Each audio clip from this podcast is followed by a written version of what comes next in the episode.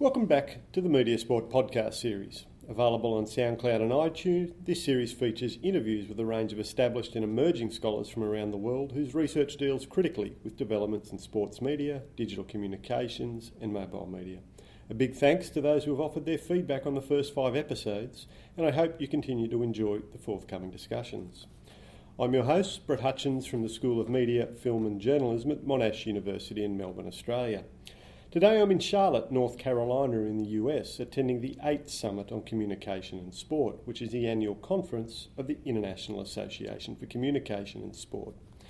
And I'm lucky enough to be sitting with Lawrence Wenner, a figure whose research and writing is very well known to many listeners. Lawrence is the Von der Ahe Professor of Communication and Ethics in the College of Fine Arts and the School of Film and Television at Loyola Marymount University in Los Angeles. A leading international figure in the study of sports media for many years, is the author of over 100 articles and book chapters, as well as his agenda setting books, including Media, Sports and Society, Critical Approaches to Television, Media Sport, Sport, Beer and Gender, Promotional Culture and Contemporary Social Life, and his latest, Fallen Sports Heroes, Media and Celebrity Culture, published by Peter Lang in 2013. He's also the editor of not one but two major journals, Communication and Sport and the International Review for the Sociology of Sport. On a personal note, I feel really fortunate to be chatting with a figure whose scholarship I've been reading since I was an undergraduate and whose work I've read and admired ever since. Larry, thanks for taking time out to speak to the Media Sport podcast. Nice to be with you, Brad. Um, let's start with a question largely to satisfy my curiosity about titled chairs. Who or was is the Von der Ahe in the Von der Ahe Chair in Communication and Ethics? Well, I've never had the privilege of, uh, of meeting uh, the Von der Ahe, but I understand it's a family. Um, it's uh, a family that uh, had some money, had some good fortunes. They were in the, uh, uh, they ran markets, and they had a chain of markets still up under the brand Vons Markets and Los Angeles, and uh, uh, I guess uh, they sold out to Safeway, which is one of our very big monolithic chains in the U.S and uh, they have endowed uh, uh, my position at Loyola Marymount.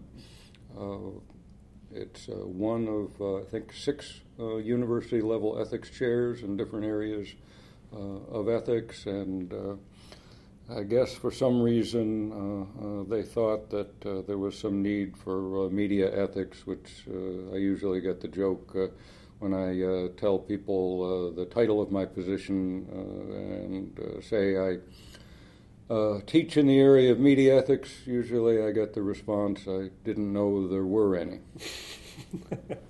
You graduated from the University of Iowa in the late 1970s. That's yeah. right. I got my doctoral degree at the University of Iowa. Um, uh, I'm from uh, uh, Los Angeles. I grew up in Los Angeles in the shadow of Hollywood with the uh, and played tennis uh, a good deal. Played a little bit of basketball.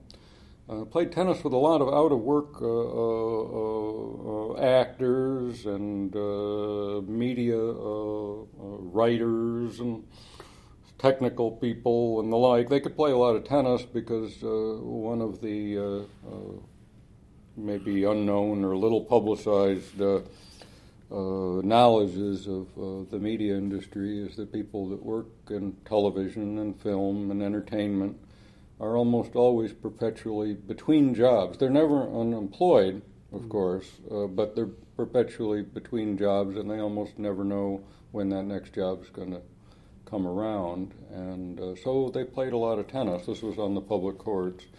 Um, so it was really an odd thing for someone growing up. Uh, I majored as an undergraduate in what was called uh, radio, television, film uh, before they gave these departments something more glorious uh, in terms of a title. And uh, I, I, pretty well decided uh, I didn't want to uh, go into the media industry professionally, having done a, a few stints in the in the record business, a little bit with television, a little bit of dinking around with radio. I guess I made the decision that I didn't want to go to work quite right away, and I was more comfortable being the loyal opposition, uh, trying to make media a little bit better. Mm-hmm. Um, and uh, so I looked around, and uh, uh, at that time, the University of Iowa, as odd as it may sound, a very good university, uh, had the number one rated doctoral program in the country in um, in uh, what uh, now we think of as media studies. Okay. And did you start, you know, in sport, or did you move, oh, say, popular culture? No, there was no sport. Um, there was no sport whatsoever, and frankly, there was no legitimacy to studying popular culture. Mm. Uh, I started graduate school in 1974, and um, what we think of today largely as media studies was mass communication research mm. at that moment. And what that meant was that uh, you were uh, being trained to study media effects, largely political effects or effects on children, socialization, that kind of thing. Uh, and I was trained uh, very much as an empirical social scientist. Uh, did a lot of survey research early in my career. Mm. Um, but uh, the education I had at Iowa also uh, uh, demanded some exposure to rhetorical criticism, um, which was about as close as you could get to cultural criticism in the field of communication at that moment mm. um, because uh, um, the uh, early 70s, even to late 70s in the U.S., uh, cultural studies, while it was brewing in the UK, had not yet really arrived. And uh, we really only saw the very first television criticism um, scholarly works uh, in approximately the mid 1970s with Horace Newcomb's work. Mm. And uh, I was quite influenced by that. Uh, um, I was also exposed to some of that kind of stuff uh, at that time, and uh, in a class that probably I had somewhere around 1975 or 6. Uh, I was exposed to an article by Michael Real uh, who uh, wrote an article called The Super Bowl Mythic Spectacle. It was a remarkably short article. And uh, it didn't do any of those kind of social science things that we would expect. Uh, Mike was a, uh, a student of a guy, James Carey, at Illinois. And Jim Carey uh, was exposed to a cultural model uh, and a, very much a proponent of a historically driven cultural model. And it came out in Mike's uh, Mike's work, and uh, uh, I, I, I, thought that was quite amazing. That it was a different kind of work, and mm. it was the first thing that I had ever seen. And I actually went back and looked at the literature uh, on media and sport uh, after that, and as I got onto it, uh, uh, there wasn't much of anything ever written uh, on sport, and, and, frankly, at that point, there wasn't very much written in the scholarly marketplace on the popular.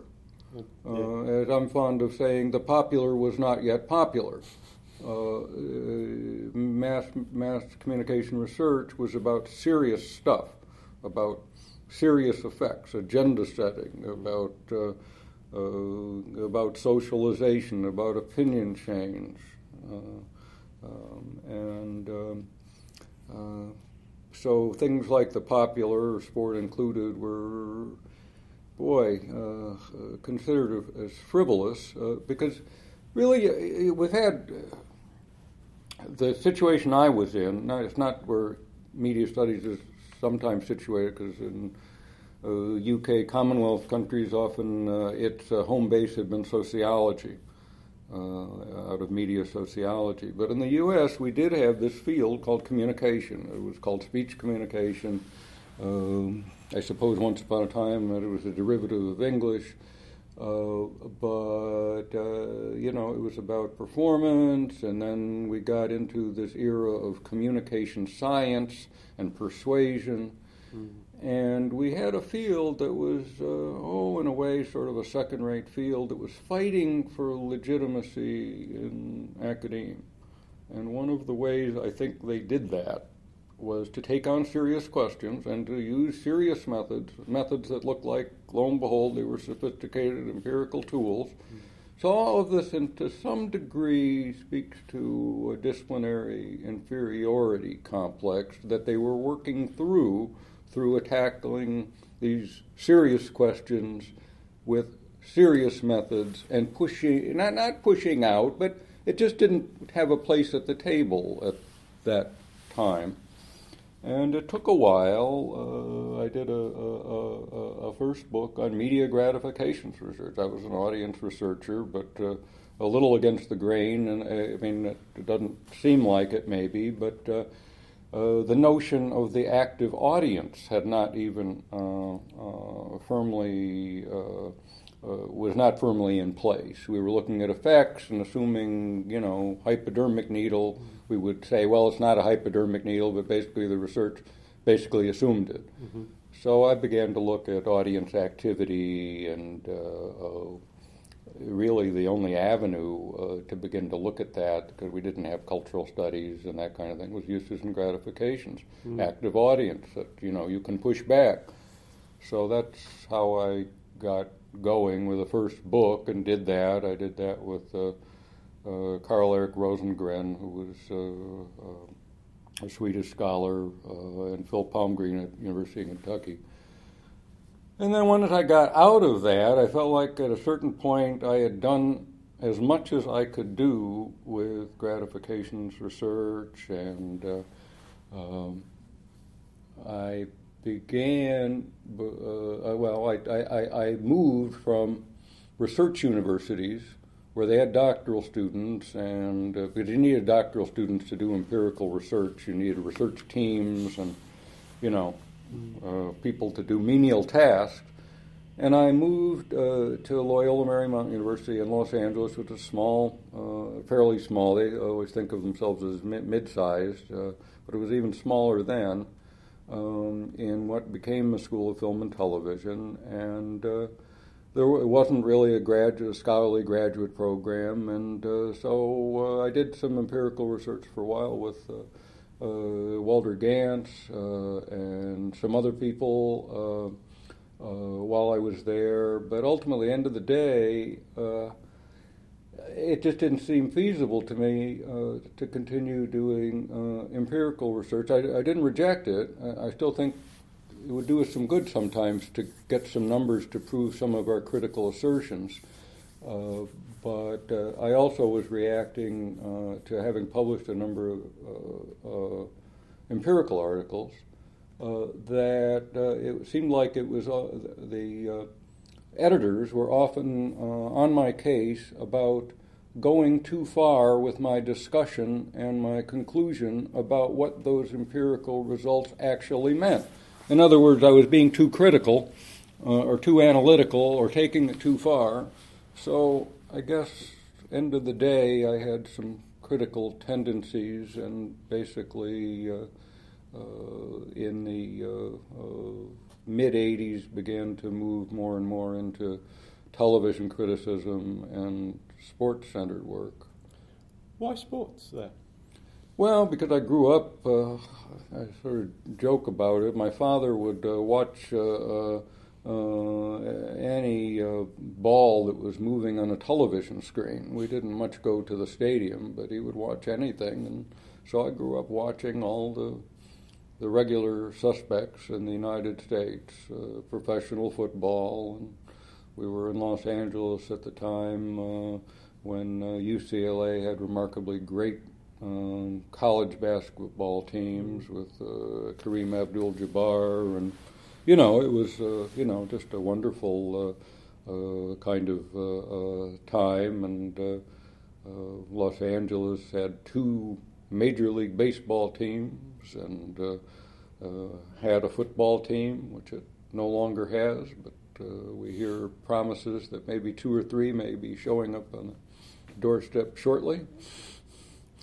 Los Angeles, uh, for those of you who may not know, was the second largest media market in the United States, and for rather uh, odd, maybe unexplainable reasons, hasn't had a, uh, an NFL professional football team in the Los Angeles market uh, for almost 20 years. It's, it is anomalous. Actually. Yeah, it's an anomaly and uh, uh, probably a lost economic opportunity. Okay. And I, I, mean, if we're talking roughly around the mid '80s, I mean, how? I mean, reflections on how the study of sports media has developed since, and the sorts of changes you've observed, be it either for the better or for the worse, I suppose. Well, it's a lot better in that uh, you know you don't get. Uh, when I started with it, it was very, very difficult to get uh, sport-centered uh, papers on sport communication uh, into uh, communication conferences uh, here in the U.S. with the National Communication Association, International Communication Association, and the like. And I, I, ironically, maybe because of that, um, I had written a piece uh, on the Super Bowl, uh, actually on the Super Bowl pregame show. Mm. Um, I, I, began to come to the conclusion that uh, studying uh, media and sport or sport communication was not about studying the game. Uh, it was uh, about studying the frame for the game, and you know, over the course of time, I came up with a, a throwaway phrase that the frame is more important than the game. And uh, uh, to my mind, that's really, really true in understanding the, the cultural and mediated impact of sport on, on, on broader cultural logics. Hmm. And uh, people were beginning to do that kind of work. Uh, uh, a former student of uh, mine while I was at Iowa, Leah Vande Berg, with uh, her husband Nick Trujillo, actually began to write some rhetorical analyses of baseball. And of course, Jennings Bryant was working in a in an experimental model, but with a program of research with Dolf Zillmann that I was familiar with in the United States. Um, we saw some little, I don't know, snippets of interest in the sociology of sport community. But uh, really, apart from Mike Real and uh, uh, Jennings Bryant, uh, no one was really uh, taking uh, sport seriously. Uh, Mike was more interested in, in cultural issues, uh, like uh, he looked at the Olympics, he looked at Disneyland, uh, he looked at a lot of things in a, in a book that was very well received called Mass Mediated Culture, mm-hmm. very influential and, at that time, and, and really helped usher in, and it took a while, really cultural studies was blooming in the in the UK in the 80s, but it was just sort of brewing a little bit in the United States at that point in time. It's, so it was it was it, oceans actually mattered more back then uh, intellectually. Yeah, it's interesting you say that because I'm coming from a country where uh, I think probably the leading figures in the study of sport, you know, were, moved to Australia from the UK and Canada and places like that. So, yeah. I mean, it's, yeah, the oceans. The well, actually, one of the things that really propelled uh, cultural studies in the United States was that John Fiske moved to Wisconsin. Yeah. And, uh, you know, so that, that voice began to be a more local voice.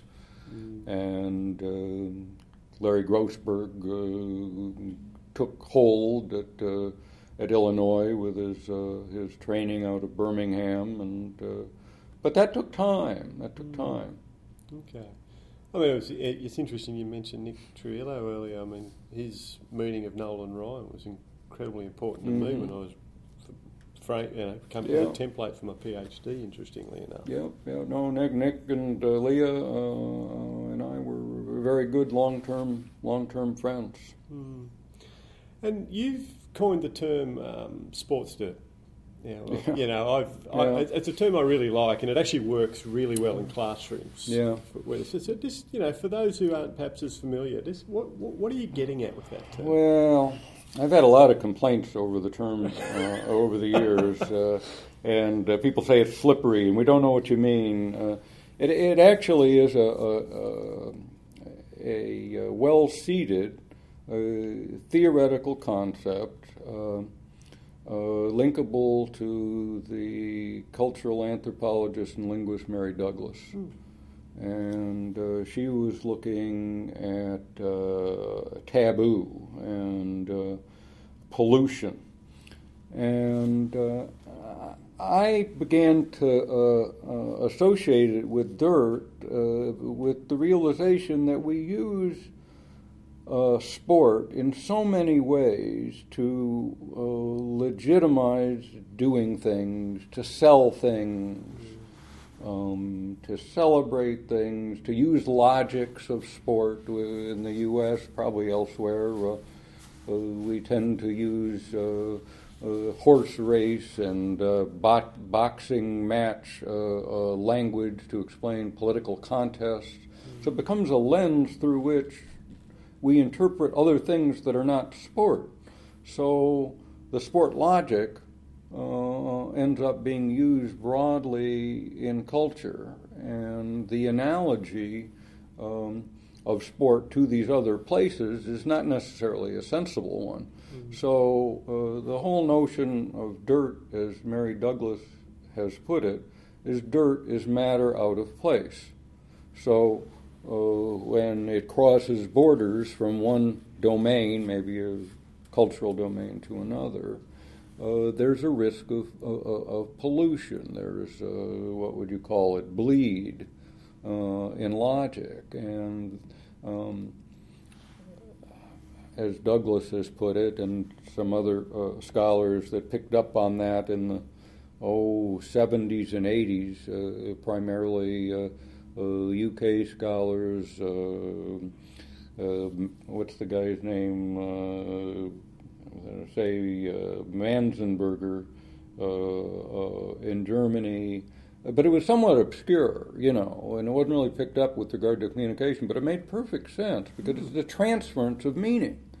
And uh, what I liked about the term was that uh, it uh, was evocative that that transfer of meaning held power and, and could be dirty, could be devious. Mm. Uh, you know, uh, dirt is a, a funny thing. Uh, when, you know, we think of it as, as, something, when we finally see the dirt in our houses, we kind of go like this and, and, and, you know, brush it away because it doesn't belong there. So I've tr- been trying to work through uh, that lens of seeing when something actually counts as dirt and shouldn't be there. I mean, we can put it there, we can make a cultural decision to do so, but it's a matter out of place. It's a strategic thing. And I think merchandisers like Budweiser and car manufacturers, and they, they, they are basically in the business of the strategic use of sports dirt to sell products that don't necessarily have anything to do with sport. Mm-hmm. Yeah, absolutely. And I think that's. Uh, you know, there's other articulations uh, uh, of uh, that kind of transference of meaning in, uh, in cultural studies, but uh, I don't know. For me, it uh, it sort of resonated, and I can understand how people would say that it's. gee, it's not altogether clear. Who gets to decide what's dirt? Well, you know, I guess my answer would always be that, well, I guess that's the critic's job, isn't it? to make that determination, to make that assessment, and to explain one's assessment about uh, uh, why something may be uh, uh dirty or out of place. We won't even. The connotation wasn't even meant to be uh, bad, uh, but but but rather that dirt was matter out of place, and then you can make the judgment about whether it's appropriate or not. And that's how I got it kind of ultimately entangled with uh, ethical criticism, which also was not in fashion. Um, mm. And, and uh, I got a little tired of uh, uh a, uh, a period of uh, critical research in the, in the humanities and social sciences where, and John Fiske actually was uh, a little instrumental in this. That uh, uh, you know the ultimate polysemy of uh, meaning. Your meaning is just as good as mine, and you know, and uh, we can read it different ways, and we can take power over it.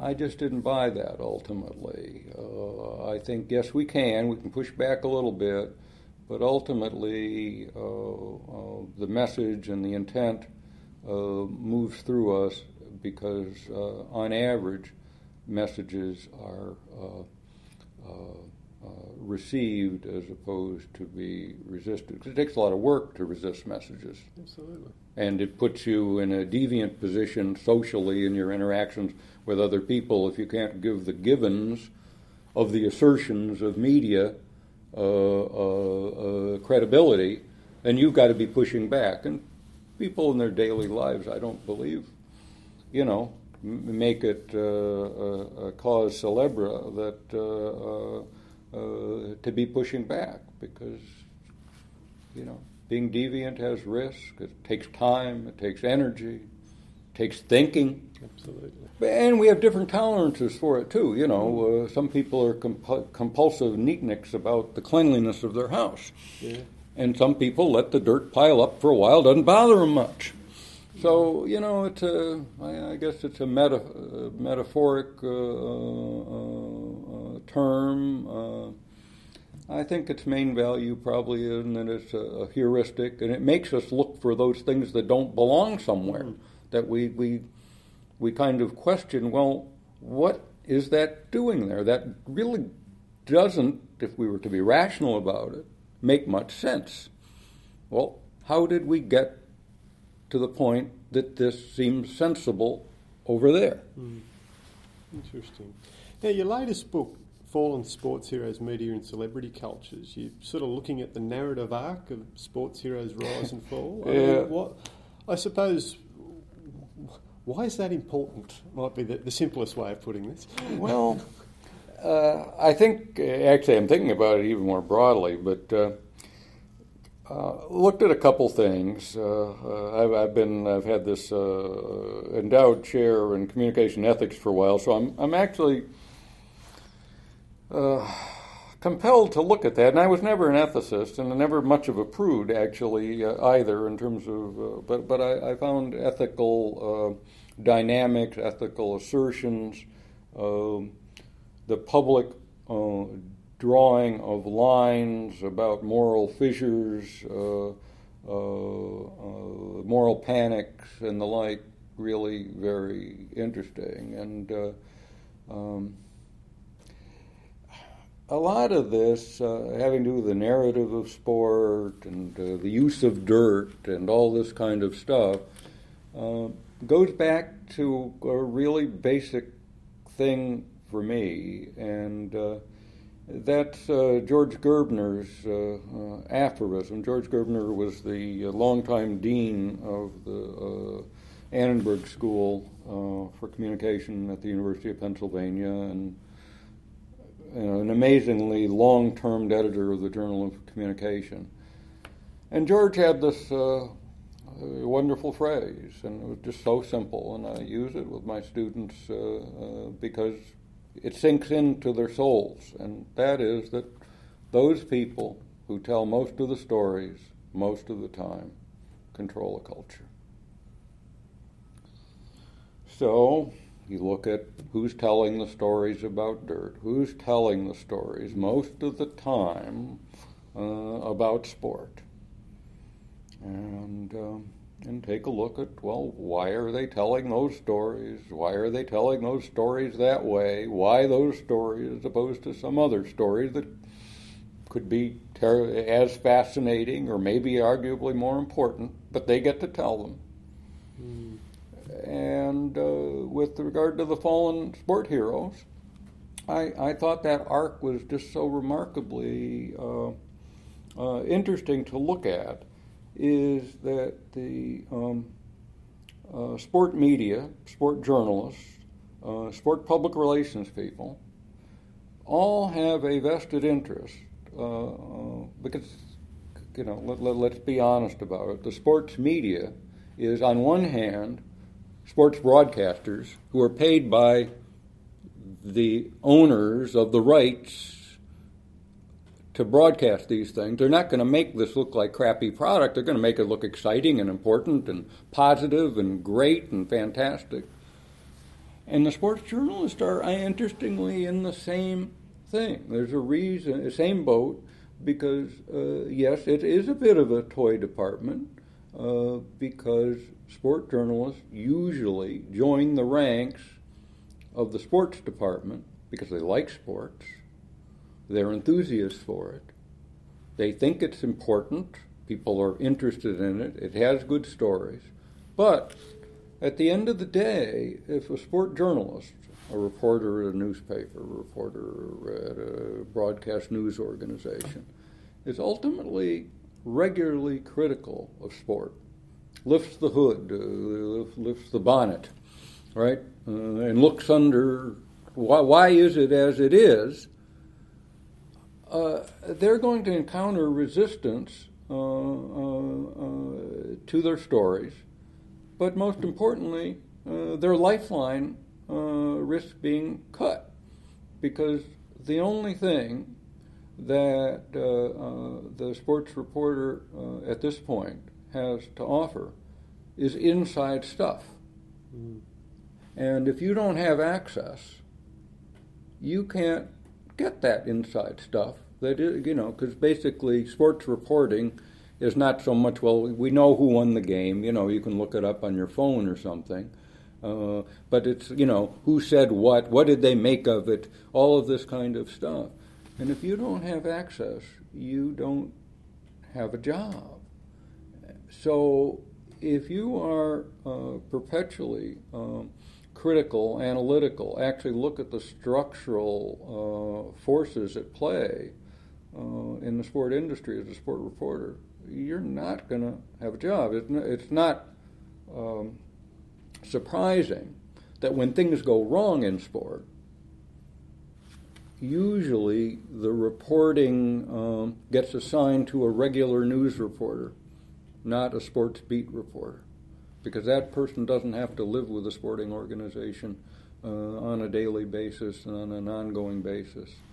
Um, so I began to look at, well, in a way, the sports media this, and the uh, uh, sport organizations have a system in place basically for making these athletes who are very unidimensional people, uh, they're, they're very good at one thing, uh, uh, Uh, physical performance, uh, uh, and making them into broad based uh, heroes, to rounding them out and to putting them in positions to be voices for this or that, to endorse that product, to be attractive to their fans. So it's building, it's the systematic building up of the hero. And then when that athlete, star athlete, might even be a sports reporter or a newscaster, could be a coach, someone in the in that sporting world does something wrong you know, uh, gets found in bed with a transvestite uh, uh, prostitute or uh, uh, gets pulled over uh, with too many firearms or gets in a 2 a.m. fight or, you know, sleeping with the, the coach's wife. All these things have happened, of course. then we see a different kind of thing happen and that is that uh, uh, the uh, sports media, the sport organizations, uh, usually don't spend a lot of time defi- de- defending that athlete. Uh, um, there are exceptions to that. But usually, what happens is there's a piling on of that that person who did something wrong. it was a bad apple um, it wasn't uh, the sporting system that uh, perhaps encouraged that, or the socialization into be, becoming an elite athlete that has facilitated that, or that lack of uh, holistic personal development, unidimensional personal development, which which is is really necessary for the development uh, uh, of uh, elite athletes. that they're not complicit in that. So what happens is instead of fixing the system, we throw out the bad apple. And uh, so I was interested in that whole enterprise, uh, and uh, was also interested uh, in, well, where are those moral lines drawn? You know, when when an infraction happens, well, how is that explained? You know, okay, explain the moral offense because you have to explain it. So I wanted to see uh, how the media dealt with that in different cases. Um, and uh, and then also follow because some of these people were important enough. Uh, uh a sportcaster like uh, Marv Albert, uh, a star quarterback that got caught for you know dog fighting, Michael Vick, was was good enough to be rehabilitated. Mm. And, and and what we found was the, the course of this, you know, building back this uh, uh, nature of the nature of the apology for the moral offense. Kind of wanted to get a, a, look at the moral climate and handling of all of this because we saw it a little bit as a lens about you know what was permissible in public, mm. what was permissible of our heroes that we generally don't want tarnished and I started with the with the athletes and the, the sports setting uh, because uh, began to look around. I read a book, uh, I've forgotten the name of uh, the uh, authors, but it was called something like Heroes, and uh, you know why we need them and how we use them, or something like that. Actually, a terrific uh, treatment by social psychologists. And one of the the realizations is that in the present cultural space, uh, we really don't have many heroes uh, who aren't uh, uh athletes or entertainers. Uh, you know, it, uh, so we've really got, you know, heroes, role models that are in the performance business, not in the action business. And the old definition of heroes, of course, was that they're uh, uh, known for what they have uh, what they've done mm. because of noble deeds and and the like, not just good performance on a on a on a playing field or a good performance in a in a film playing a character for which words were written for you. Mm. You know, a, a real hero acts on his or her own, says his or her own words, uh, takes his or her own lumps, yeah. and the like. Um, so it seemed to me we were, you know, with, with, using the athlete and the sport example, we were also uh, illuminating a good deal about the nature of uh, the modern hero and basically the fusion of the hero into celebrity. Okay. I mean, what it is, does nicely as a collection is that you know it takes sport and then speaks to that broader social and cultural world in a you know consistently critical fashion. You know around notions of justice and fairness and what matters and what doesn't. Mm-hmm. Um, when you look across, you know, and I realise it's a very disparate field in a lot of ways, but when you look across, say, sports communication and the study of sports media at this point, I mean, what are the things we should be paying attention to in your mind? Well, one's so damn obvious, but we don't see it. And many people do, but we don't, honestly. Uh, um, we were just at a panel on internationalization and uh, the study of communication in sport. And uh, there was one woman on the panel, and about three quarters of the way through the session, she made mention uh, of uh, what was an obvious fact um, that she was the only woman on the panel. Uh, I think uh, that uh, gender is, as I put it, uh, the great divide of sport. It's also the great divide of sport communication, sport media.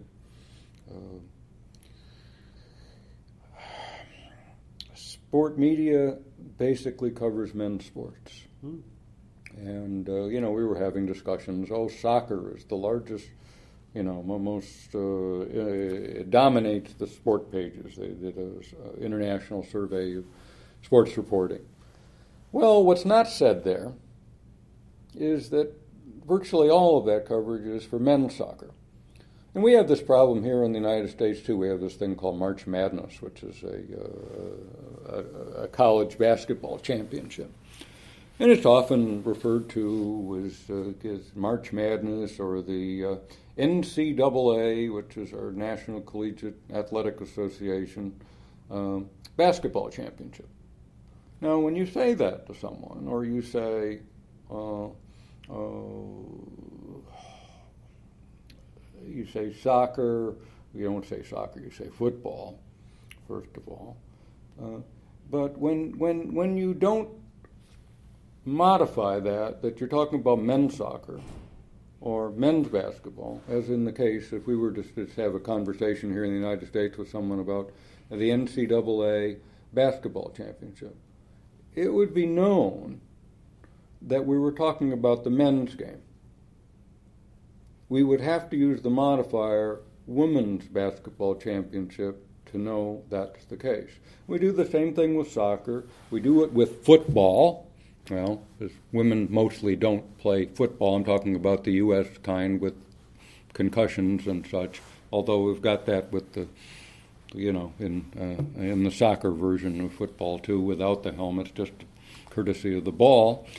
Uh, but uh, um, that process is just so amazing to me. Uh, Roland Barthes called that exnomination. Mm-hmm. Uh, that something was so powerful that it didn't have to be named. And we do that routinely with sport. You know, we're talking about sport communication. Well, what are we talking about mostly? We're talking about men's sport communication. You know, and we say, well, women are becoming fans. Yeah, sure they are.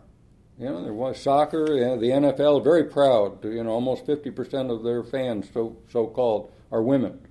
Well, for me, at the end of the day, that doesn't uh, uh, really resolve anything uh, because still it's women watching men on the main stages. Mm-hmm. And the bulk of the sport that is covered in the media is main stage sport.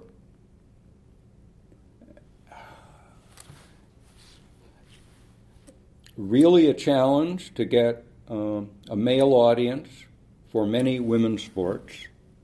And if they are attending to that, it'll be uh, gender uh, typed sports uh, such as gymnastics or uh,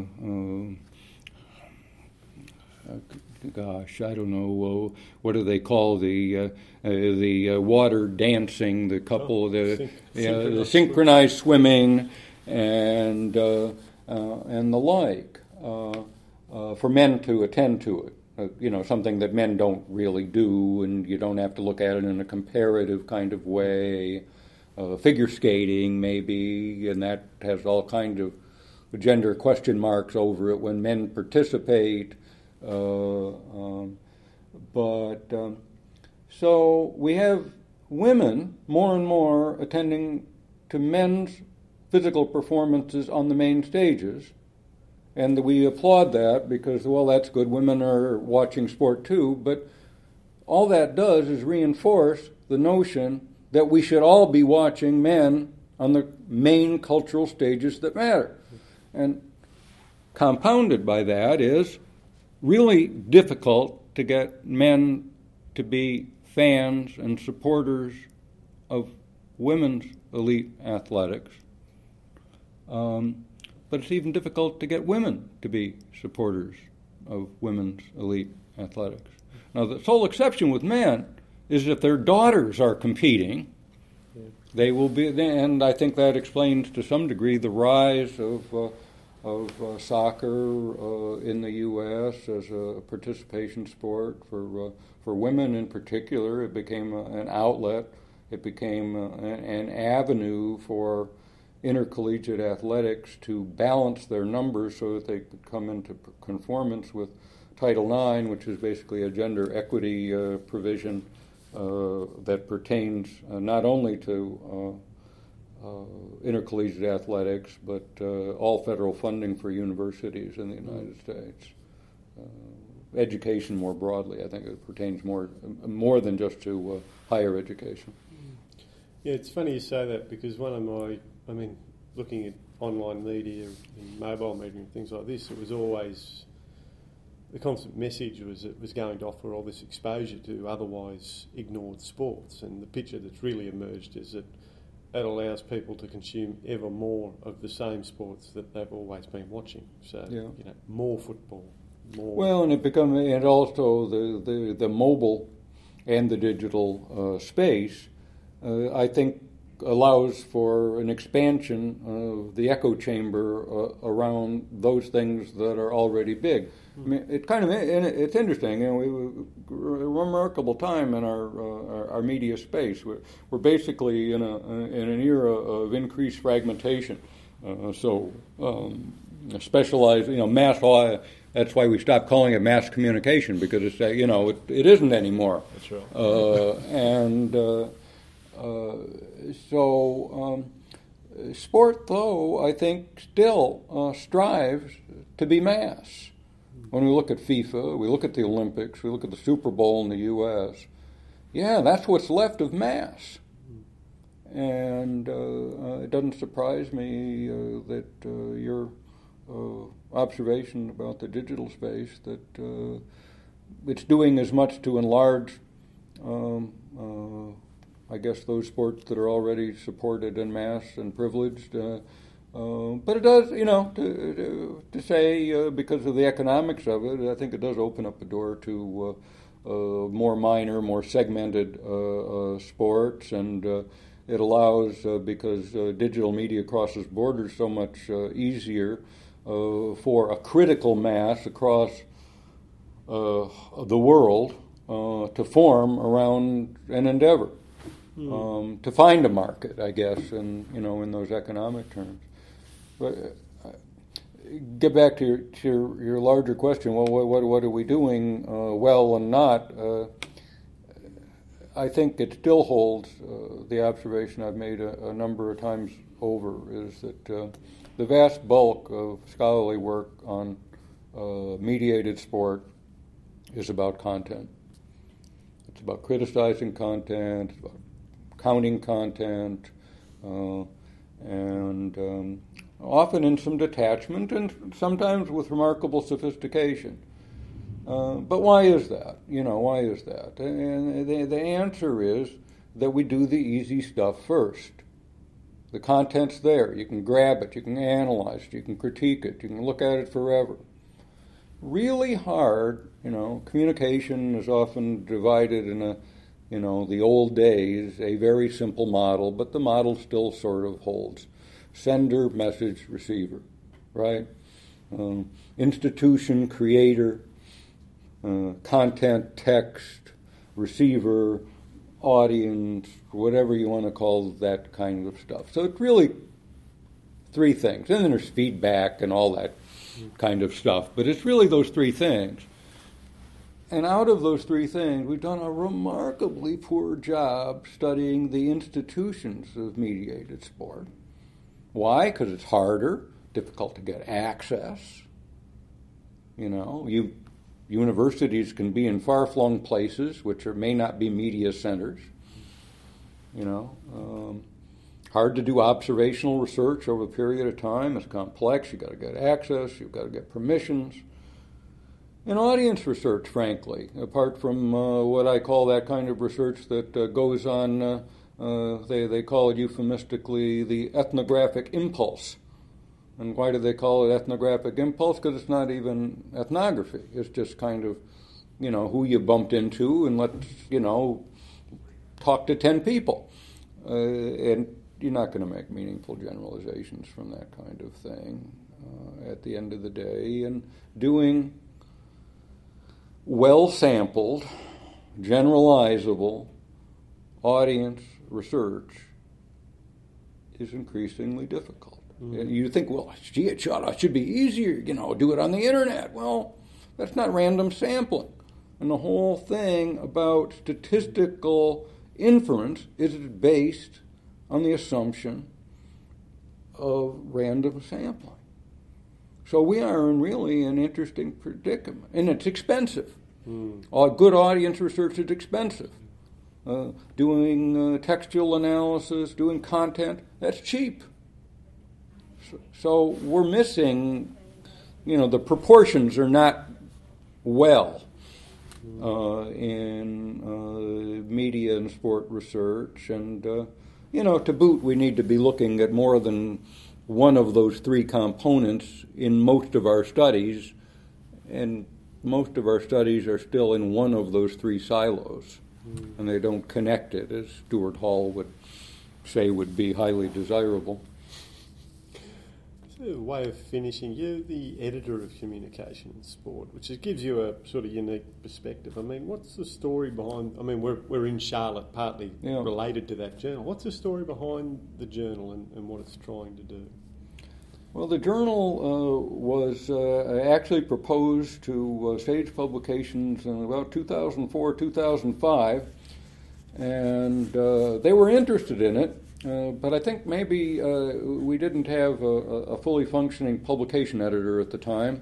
and they, they, they, the general response I got was, well, we're looking at it, we're evaluating it, we think it may not be quite ready, but I never heard a decision and uh, about it. Uh, and then um, this this organization and the summit uh, had begun to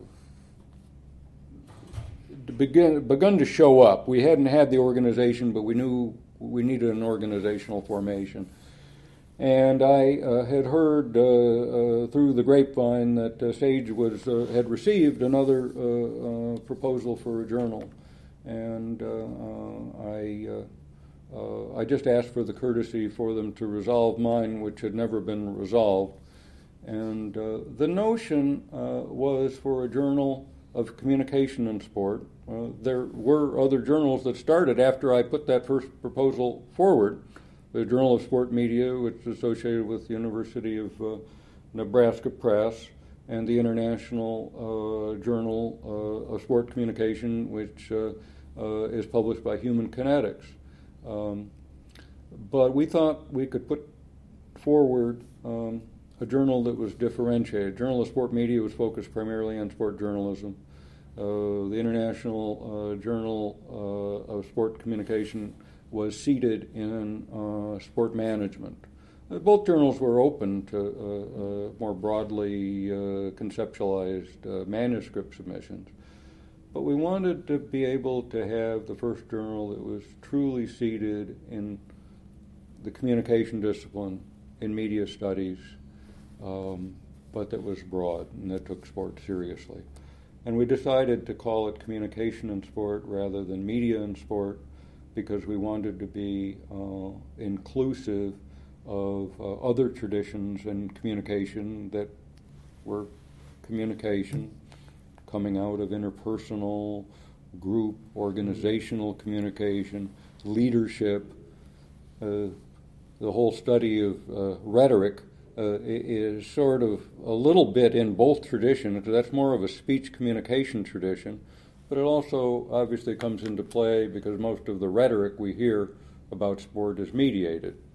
Uh, so it's already had a little bit of a seat at the table, but we wanted to honor that tradition as well. And we saw really uh, that that area uh, uh, has tremendous uh, growth potential because if you look at uh, within sport communication or family communication about sport or uh, coach to athlete communication, inter-athlete communication.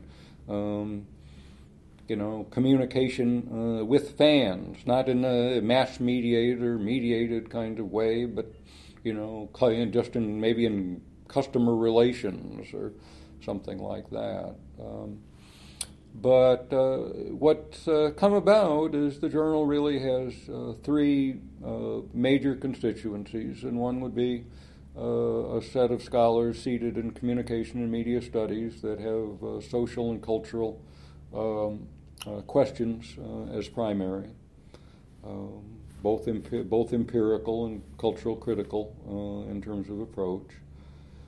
Uh, but uh, we do have uh, a set of scholars that are seated primarily in sport management um, that are looking at public relations and strategic communication issues, effectiveness issues for the organization. Um, sometimes those really embrace understandings of process as well. Um, and we have a third group that really is that communication and sport group. Uh, uh, sounds funny to say it, but we really almost have to use the word non mediated as a modifier before that group to explain that, well, this is communication sport that isn't the media sport that you're probably thinking about, but we think also should be in that tent. And uh, there are more and more scholars, and if you think about it, really, uh, um, uh, scholars in the sociology of sport and, and in coaching or sport and education have been looking at those communicative paths and effectiveness strategies and motivation. I guess you could say uh, applied sports psychology really is about that ultimately, about how to best communicate effectively to an athlete to garner uh, optimal performance.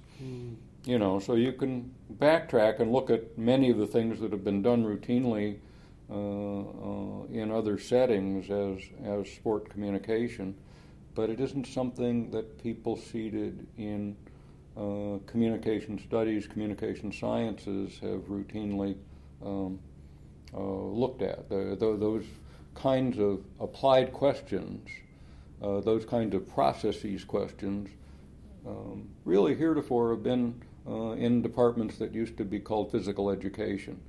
They're no longer called physical education because that's a, not a term that uh, many think reflect well on the discipline, so they call it kinesiology, exercise and sports science, human movement studies, uh, that kind of thing now. Uh, but uh, it's basically PE. And there should be no shame in PE, actually. It, uh, you know, many people have observed it's really, uh, at an undergraduate level, it's basically a pre medical education. Hmm. Are you getting much interest from, I suppose, scholars sitting in the, the I suppose, broader humanities and social sciences? Yeah, we're, we're getting uh, things uh, from, uh, uh, uh yeah, policy departments and, uh, you know, politics departments and sometimes language or area studies departments where they're looking at uh, you know, sport in a certain part of the world. Uh, you know, somebody in a, oh, like a you know Brazilian studies or you know, yeah. So we get we, we're beginning to pick that up, and uh, uh, and I'm really glad to see that. Uh, I wanted to start the enterprise uh, because I wanted to see uh, a journal in this space.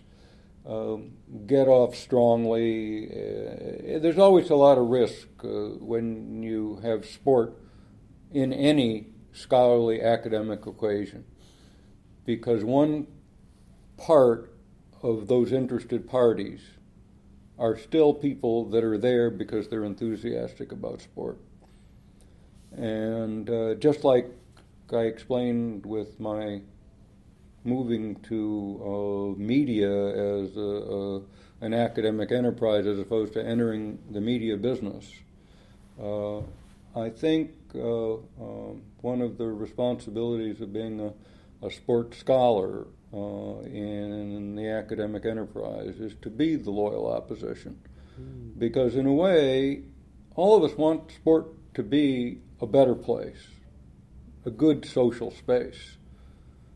Um, and to just come in with blinders on and say, well, boy, this is terrific, and everybody loves it. Not everybody loves it. You know, only about 25% of people really self declare as a sport fan, and only about 10% of women. But we make the assumption, and we hear the broad allegation very often that everybody loves, you know, FIFA football. Not everybody.